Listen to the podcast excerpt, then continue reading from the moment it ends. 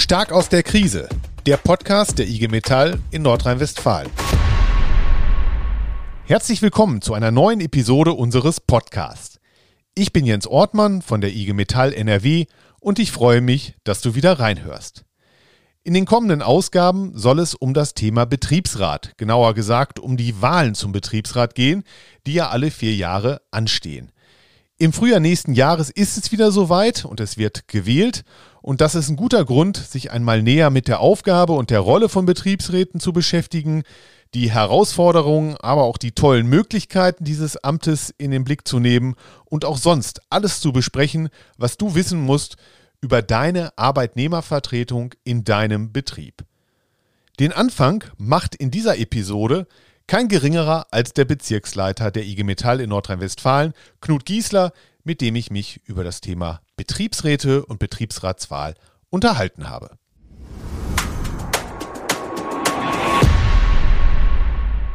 Knut, bevor wir uns dem Thema Betriebsrat bzw. Betriebsratswahlen zuwenden, lass uns doch zu Beginn einmal den Blick etwas weiten. Es sind ja weiterhin turbulente Zeiten. Welche Themen prägen denn aktuell die Arbeit der IG Metall in Nordrhein-Westfalen? Naja, erstmal bin ich froh, dass das erste halbe Jahr vorbei ist, weil das persönlich mega anstrengend war. Das kann man wirklich sagen. Die beiden Tarifrunden Stahl und die Tarifrunde Metall und Elektro, wo wir als IG Metall, glaube ich, sehr, sehr gut performt haben. Ähm, wir waren sehr aktiv, wir haben gute Abschlüsse gemacht. Und nach der Sommerpause stehen wir jetzt im Herbst, haben gerade die Bundestagswahl hinter uns. Ähm, und die Farbenlehre, die jetzt kommt, wird es nicht einfacher machen in den nächsten Wochen und Monaten. Wir stehen immer noch vor riesigen Veränderungen. Das Thema Transformation, Umbrüche, wie immer man es nennen will, steht immer noch an. Die Themen Digitalisierung, Dekarbonisierung, E-Mobilität, also all diese Mobilitätswende, all das steht an. Und wir brauchen jetzt schnell eine Regierung, die handlungsfähig ist und die aber auch in unserem Sinne handlungsfähig ist, wo es darum geht, auch wirklich Arbeitnehmerrechte wieder zu stärken. Wenn wir diese Transformation gestalten wollen, dann darf einfach der normale Arbeitnehmer nicht hinten überfallen. Und genau darum geht es. Deshalb bin ich sehr gespannt, wie die Farbenlehre ausgeht. Und nur der Markt regelt alles. Genau das haben wir erlebt, funktioniert nicht. Deshalb hoffe ich auf eine stabile Regierung, die uns auch mit vertritt. Ja, das Spannende ist ja, dass diese großen Veränderungsprozesse der Transformation, der Mobilitätswende, die ganzen großen Veränderungen, die du eben aufgezählt hast, die brechen sich ja runter in die einzelnen Betriebe. Überall ein bisschen unterschiedlich, aber die sind ja da. Welche Rolle spielen dabei dann Betriebsräte? Ich glaube, dass die Rolle der Betriebsräte immer wichtiger wird. Ähm, wir erleben ja das überall dort und das haben wir ja sehr praktisch erlebt mit unserem Projekt Arbeit 2020, Arbeit 2020 Plus, wo wir ja solche Veränderungsprozesse begleitet haben. Überall dort, wo wir Betriebsräte auf Augenhöhe haben, überall dort, wo Betriebsräte diese Veränderungsprozesse mit begleiten können, funktionieren sie besser und schneller. Und wir überleben überall dort, wo die Betriebsräte mit dabei sind, gibt es sichere Arbeitsplätze, es gibt Lösungen und dadurch sind Betriebsräte mit unser wichtigster Partner in diesen Veränderungsprozessen. Du hast es anfangs selbst erwähnt, die Bundestagswahlen haben wir gerade hinter uns gebracht. Die Regierungsbildung steht noch an und steht noch bevor. Jetzt haben wir schon die nächsten wichtigen Wahlen im Frühjahr nächsten Jahres im Terminkalender stehen. Das sind die Wahlen zum Betriebsrat. Wie ist da dein Blick drauf? Macht das Sinn, diese beiden Wahlen miteinander zu vergleichen, was die Bedeutsamkeit und Bedeutung für die Gesellschaft angeht? Ich glaube, dass man das nicht vergleichen kann, weil die Betriebsratswahlen haben für mich, wenn man ein Ranking macht, das gleiche Ranking. Einmal geht es darum, wie können wir Demokratie in einer Republik sichern. Ich glaube, das ist extrem wichtig, auch wenn man sich das Wahlergebnis anguckt, und das sage ich sehr deutlich, ähm, solange eine AfD ein zweistelliges Ergebnis hat, ist die Gefahr, dass wir keine gute Demokratie haben, immer noch gegeben. Die AfD ist für mich keine demokratische Partei. Deshalb ist das für uns auch wichtig, bei Bundestagswahlen zu mobilisieren und danach zu mobilisieren für unsere Themen. Aber wenn es um Betriebsratswahlen geht, geht es um die Demokratie im Betrieb. Und die ist mindestens genauso wichtig. Ich möchte nicht, wie das früher war, dass man das Gehirn am Werkseingang abgibt. Ich möchte selbstbewusste, selbstständige, gute Menschen haben. Ich möchte Betriebsräte haben, die politisch handeln können, die strategisch handeln können und wo es darum geht, Beschäftigung und Industrie in Deutschland zu sichern. Und da sind die Betriebsräte die Garanten für. Deshalb ist das für mich genauso wichtig und ich glaube auch, nur wenn wir in den Betrieben eine gut funktionierende Demokratie haben, nur wenn wir in den Betrieben gute Jobs haben, dann sichert das am Ende auch die Demokratie unseres Landes, weil dann die Menschen sich einfach besser fühlen. Dann kommen wir jetzt mal etwas konkreter zu den Aufgaben und Möglichkeiten eines Betriebsrats. Knut, ich weiß von dir, dass du selber lange Zeit im Betriebsrat warst, dass du später auch Vorsitzender eines Betriebsrats warst. Vielleicht kannst du uns einmal daran teilhaben lassen, was war denn für dich der Grund, warum du dich in den Betriebsrat hast wählen lassen, warum du dich im Betriebsrat engagiert hast. Also für mich war es die Möglichkeit, mitgestalten zu können. Äh, das war für mich immer wichtig, dass ich nicht gestaltet werde, dass nicht über mich bestimmt wird, sondern dass ich mitreden, mitbestimmen kann.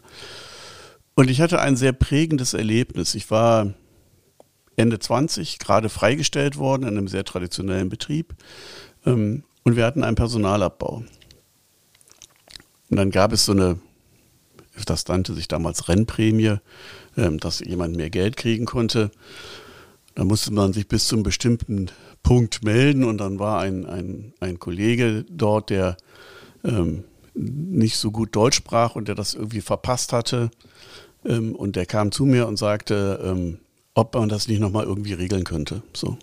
Ich bin dann in die Personalabteilung gegangen, habe gesagt, pass mal auf, jetzt macht ihr keinen Zopf.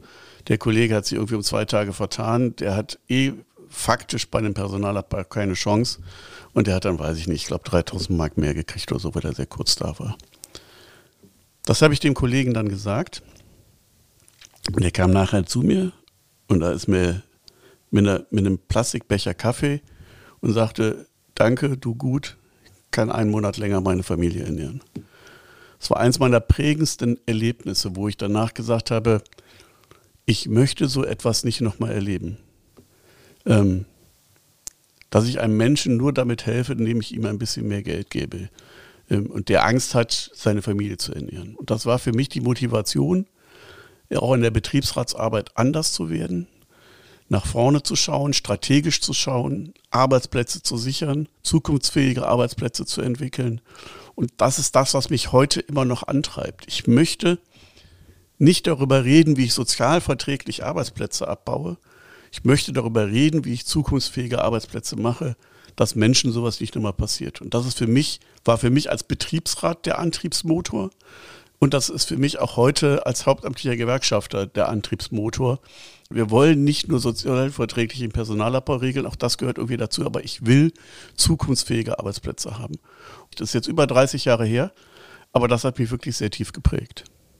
Okay, Jetzt ist es natürlich so, dass die allermeisten Betriebsräte nicht aus einer Kollegin oder einem Kollegen bestehen, sondern aus einem Betriebsratsgremium, also aus einer Gruppe. Lass uns doch auch noch mal einmal teilhaben an deinen Erfahrungen. Wie war das für dich, in so einem Gremium zusammenzuarbeiten? Was hat da vielleicht gut geklappt und worin liegen auch die besonderen Herausforderungen?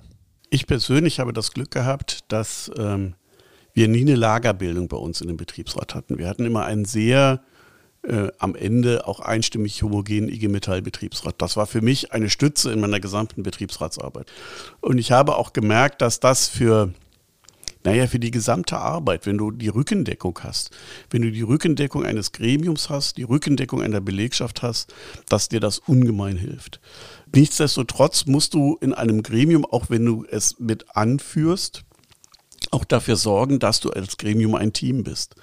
Deshalb war es für mich auch immer ein Punkt, dass ich gesagt habe, wir brauchen Teamklausuren. Wir müssen gucken, dass wir gemeinsam zusammenarbeiten. Wir müssen gucken, dass wir unsere Arbeit auf mehr Schultern verteilen. Ich habe halt eben auch erlebt, was passiert, wenn man kein Team ist. Und es gilt der alte Spruch des Arbeitgebers, teile und herrsche. Und ich bleibe dabei, wir dürfen uns als Arbeitnehmervertreter nicht teilen lassen, weil dann werden wir beherrscht. Ja, genau. Teile und herrsche, das ist das Motto der Arbeitgeber. Wir stellen dagegen unsere Zauberformel und unser Motto und die lautet, gemeinsam sind wir stark. Und das spiegelt sich auch so ein bisschen wieder in der Kampagne, die es gibt zur Betriebsratswahl, die wir als IG Metall jetzt starten und die die Betriebsratswahlen begleiten wird und unterstützen wird bis in das Frühjahr hinein. Die lautet nämlich Team IG Metall. Und darin sieht man, dass es nur gemeinsam geht, dass es nur im Zusammenspiel geht. Und dafür brauchen wir aber auch die Einzelnen, die sich einbringen in den Betriebsrat. Knut, was für Leute brauchen wir im Betriebsrat? Was muss jemand mitbringen, der sich interessiert für die Arbeit im Betriebsrat, der jetzt vielleicht gerade zuhört? Was würdest du demjenigen sagen? Was braucht er oder sie, um im Betriebsrat arbeiten zu können? Er braucht als allererstes einen klugen Kopf und einen gesunden Menschenverstand. Das ist die Grundvoraussetzung, die braucht er. Und dann würde ich ihm sehr raten, unsere Seminare zu besuchen. Und ich würde ihm vor allen Dingen sehr raten, auch unsere politischen Seminare zu besuchen. Das Erlernen des Werkzeugkastens Betriebsverfassungsgesetz mit den unterschiedlichen Werkzeugen zu unterschiedlichen Bedingungen, das geht relativ schnell. Aber wir brauchen ein politisches Grundverständnis zu unserer Arbeit. Das ist mit das Wichtigste. Ähm, und da sehe ich, dass wir da in den letzten Jahren ein bisschen geschwächelt haben, wenn es um das politische Grundverständnis unserer Arbeit geht. Ähm, alle rennen sofort zu einem Betriebsräteseminar, wie Personalmaßnahmen nach 99 zu machen sind. Das ist aber das Werkzeug und das ist der Werkzeugkasten. Ich muss aber am Ende entscheiden bei einer personellen Einzelmaßnahme. Nehme ich den Hammer nämlich den Schraubendreher. Es gibt personelle Einzelmaßnahmen, da muss ich mit dem Arbeitgeber, mit dem Hammer ran, weil er es einfach nicht machen soll. Und diese politische Entscheidung muss ich treffen können. Und dazu brauche ich einfach auch die Solidarität und auch die Qualifizierung durch die IG Metall. Mhm. Ein wichtiger Teil der Unterstützung der IG Metall ist die Bildungsarbeit. Das sind die Schulungen, in der man handwerklich wie auch politisch lernt, wie man als Betriebsrat agieren kann. Wie kann die IG Metall denn neuen Betriebsratsmitgliedern oder auch ganze Gremien noch unterstützen? Mit dem besten Netzwerk, was es im, im Bereich der Arbeitnehmerschaft gibt. Wir haben hier in Nordrhein-Westfalen über 30 Geschäftsstellen vor Ort. Äh, wir haben hier in Nordrhein-Westfalen über 400 hauptamtliche IG Metallerinnen und IG Metaller, die jeden, der neu anfängt, unterstützt durch die Geschäftsstellen, durch die Arbeit vor Ort, sei es im administrativen oder im politischen Bereich. Dieses Netzwerk können wir zur Verfügung stellen, um die dringendsten und wichtigsten Fragen auch zu lösen. Und dieses Netzwerk kann kein anderer bieten. Und das ist, glaube ich, eine Qualität, die wir als IG Metall haben, die es wirklich äh, nicht zu unterschätzen gilt, dass wir bei ganz, ganz vielen Problemen sofort wirklich die Löser vor Ort haben. Und das ist eine Kraft ähm, und eine Stärke, ähm, die, die IG Metall wirklich jedem anbietet, der sich entscheidet, für uns, mit uns gemeinsam Betriebsratsarbeit zu machen. Ja, ein guter Punkt. Man kann aber dieses Netzwerk eben nicht nur nutzen und in Anspruch nehmen und von unseren Kompetenzen und der Expertise als Problemlöser profitieren, sondern man kann sich ja auch aktiv einbringen und mitmachen und selber mit an Lösungen oder auch an unseren politischen Themen, Forderungen und so weiter arbeiten. Das sollten wir ja nicht verschweigen. Also wenn ich nochmal zurückdenke an ja. meine Zeit, es gab damals einen Betriebsräte-Arbeitskreis in Wuppertal. Ähm, das war für mich das Beste. Der, der Austausch organisiert über die IG Metall mit den anderen, mit erfahrenen Kolleginnen und Kollegen, mit jungen Kolleginnen und Kollegen, dass man diesen Erfahrungsaustausch vor Ort machen kann, dass man dort gemeinsam beraten kann. Heute nennt man das Neudeutsch vielleicht kollegiale Beratung. Aber genau das sind ja die Stärken, die wir haben, dass wir solche Methoden auch zur Verfügung stellen, dass wir den Austausch anbieten, dass wir das Fachwissen anbieten. Ähm, das ist etwas, wo jeder engagierte Kollege, jede engagierte Kollegin direkt die Unterstützung bekommt. Also an der Unterstützung durch die IG Metall vor Ort in den Geschäftsstellen wird es nicht mangeln. Wenn du das jetzt gerade gehört hast und das Interesse hast, dich auch einzubringen bei der Mitgestaltung, dich einmischen willst in deine Angelegenheiten, in deinem Betrieb und dich und deine Kolleginnen und Kollegen vertreten willst, ja, dann mach doch jetzt mit. Dann entscheide dich doch bitte für die Kandidatur bei der nächsten Betriebsratswahl im Frühjahr, weil, ja, Knut, wir brauchen die Leute, oder? Was wir vor allen Dingen auch brauchen, gerade jetzt, wir brauchen keine müden Leute, sondern wir brauchen Leute, die Bock haben, was zu machen. Wir brauchen Leute, die Bock haben auf Veränderung. Wir brauchen Leute, die Bock haben, Arbeitsplätze zu sichern. Wir brauchen Leute, die Bock haben, nach vorne zu schauen. Und ich glaube, wir haben in den Betrieben da ganz, ganz viele Leute, die in der Lage sind, so etwas zu machen. Und deshalb geht es mir auch darum, wer das jetzt hört, bewerbt euch, macht mit als Kandidatinnen und Kandidaten. Wir brauchen viele Leute, wir brauchen immer mehr Leute, als in einem Gremium sind. Wir brauchen Ersatzleute. Es geht schneller, als man denkt, dass man dann auf einmal in einem Gremium ist. Ähm, und deshalb ist das mit das Wichtigste, dass wir viele, viele Leute kriegen, die einen gescheiten Kopf haben, den Rest den beschaffen wir euch, aber wir brauchen viele Bewerber für dieses Amt und am besten dann auch noch ganz, ganz viele IG Metall-Mitglieder, die sich dafür interessieren. Sehr gut, so soll das sein. Also, wer noch weitere Infos haben möchte, den verweise ich hier zum Abschluss auf die Homepage der IG Metall in Nordrhein-Westfalen. Dort findest du alle Infos zu den Betriebsratswahlen und auch zu unserer Kampagne Team IG Metall, die jetzt peu à peu in die Betriebe getragen wird und dort auch sichtbar werden wird. Konkrete Fragen zu den Aufgaben, dem Wahlverfahren und alles andere rund um die Betriebsratswahl beantwortet natürlich gerne eure Geschäftsstelle der IG Metall vor Ort. Und ja, wer auch schon Betriebsrat ist und das ihr jetzt gehört hat, der darf sich gerne auch dazu animiert fühlen und aufgerufen fühlen, Werbung für die Wahl zu machen und auch Werbung für die Kandidatur als Betriebsrätin oder Betriebsrat zu machen und geeignete Kolleginnen und Kollegen im Betrieb anzusprechen. Zu guter Letzt dann noch der obligatorische Hinweis in eigener Sache wenn ihr diesen Podcast abonniert und in eurem Podcast-Player den entsprechenden Haken setzt, dann bekommt ihr automatisch einen Hinweis und eine Benachrichtigung, wenn die nächste Folge online ist. Das würde ich euch in jedem Fall empfehlen und ich würde mich daher sehr freuen, wenn wir uns auch bei der nächsten Episode wiederhören. Bis dahin sage ich Tschüss. Stark aus der Krise